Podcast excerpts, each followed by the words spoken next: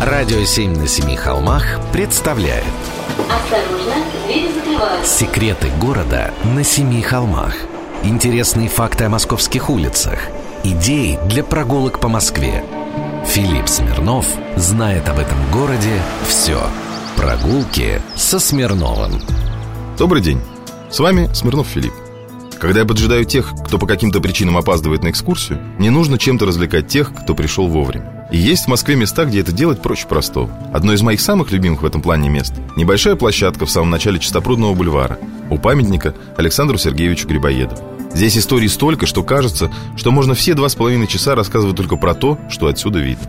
И про всеми любимый трамвай «Аннушка», на котором работал кондуктором писатель Константин Паустовский. И про уникальный павильон метрополитена, сохранивший на себе тот самый шрифт 1935 года, которым раньше было написано все, связанное с метрополитеном. Но более всего, людей всегда удивляет история про расстояние. Ведь все бывали у Вирских ворот на Красной площади. И все видели вмонтированную мостовую латунную плиту с надписью «Нулевой километр». Ну, конечно, а где ей еще быть? Однако не все так просто. Когда-то русские люди очень мало путешествовали. И боязно было, да и дороги так просто не сыщешь, навигаторов-то не было. Зато было целое сословие людей, которое все понимало в расстояниях. Звали этих людей ямщиками. На них была вся почтовая служба, доставка корреспонденции. И вся почта отправлялась централизованно, с почтамта. А так как за отправление почты взималась плата, сообразно тому, сколько письмо или посылка находилось в пути, нулевой километр принято было считать от подъезда главпочтамта. В XVIII веке он был, понятно, не перед Красной площадью, а на Мясницкой улице, в доме 40, совсем недалеко от чистых прудов. Так что, когда мы стоим и ждем опаздывающих, мы стоим в точке, откуда измеряются все расстояния в нашей стране. А аттракцион на Красной площади всего лишь развлечение для тех, кто не знает. А это, похоже, те, кто не слушает. Радио 7 на семи холмах. Прогулки со Смирновым. Читайте на сайте radio7.ru. Слушайте каждую пятницу, субботу и воскресенье в эфире «Радио 7» на Семи холмах. Радио «Семь на семи холмах» представляет Осторожно, двери закрываются. Секреты города на семи холмах Интересные факты о московских улицах Идеи для прогулок по Москве Филипп Смирнов знает об этом городе все Прогулки со Смирновым Добрый день, с вами Смирнов Филипп. Гуляя по московским улицам, мы редко обращаем внимание на разных существ, которые буквально населяют фасады домов. А я вот очень люблю не только их рассматривать, но и коллекционировать ошибки в применении разных образов. Вот есть такой символ – кадуцей, по-другому – жезл Гермеса.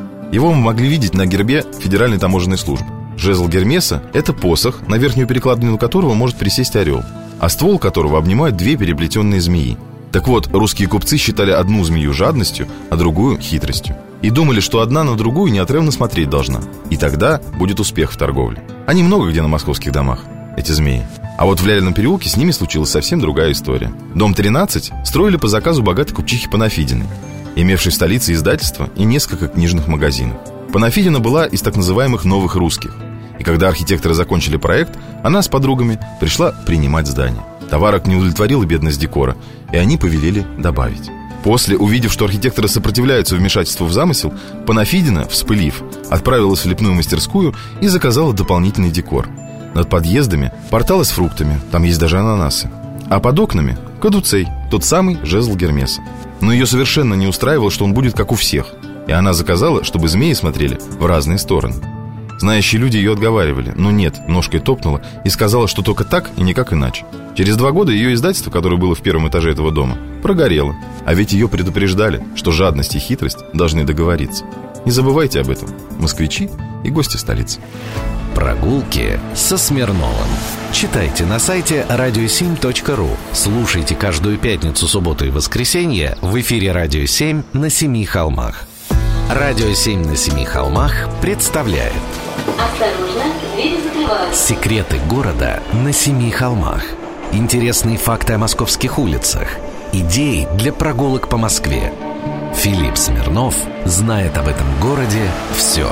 Прогулки со Смирновым. Добрый день, с вами Смирнов Филипп, и сегодня я расскажу вам один замечательный, пусть и грустный, эпизод из истории нашего города. Есть в Подсосинском переулке отличный дом. В народе его как только не называют. Дом с кошками, дом с маками, дом улитка. Его построил на своем участке грузинский князь Макашвили, а по паспорту гражданский инженер Григорий Макаев. Дом с кошками, потому что на эркере изображены диковинные растения, которые и похожи на кошачьи головы. Дом с маками, потому что на доме было два полихромных мозаичных панно с этим цветком. Эркер по форме напоминает головной убор египетских фараонов, как у Тутанхамона или Нефертити. Ни одно окно не похоже на другое. И весь декор – находка для трактователей и искусствоведов. Макаев заложил в свой дом множество культурных ребусов и даже загадок и кодов. Код первый читается на раз. Мак равно Макаев. Код второй – Мак – это цветок Цереры, богини плодородия.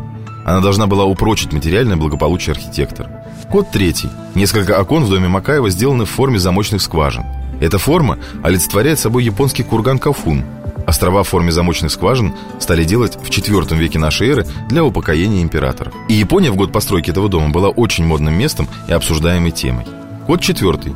Загадочное растение, числом 5 штук, на стене дома со стороны Подсосинского переулка. Это очень характерное для мексиканского модерна растение – агава. Именно так ее схематически изображали на стенах мексиканские безудержные архитекторы.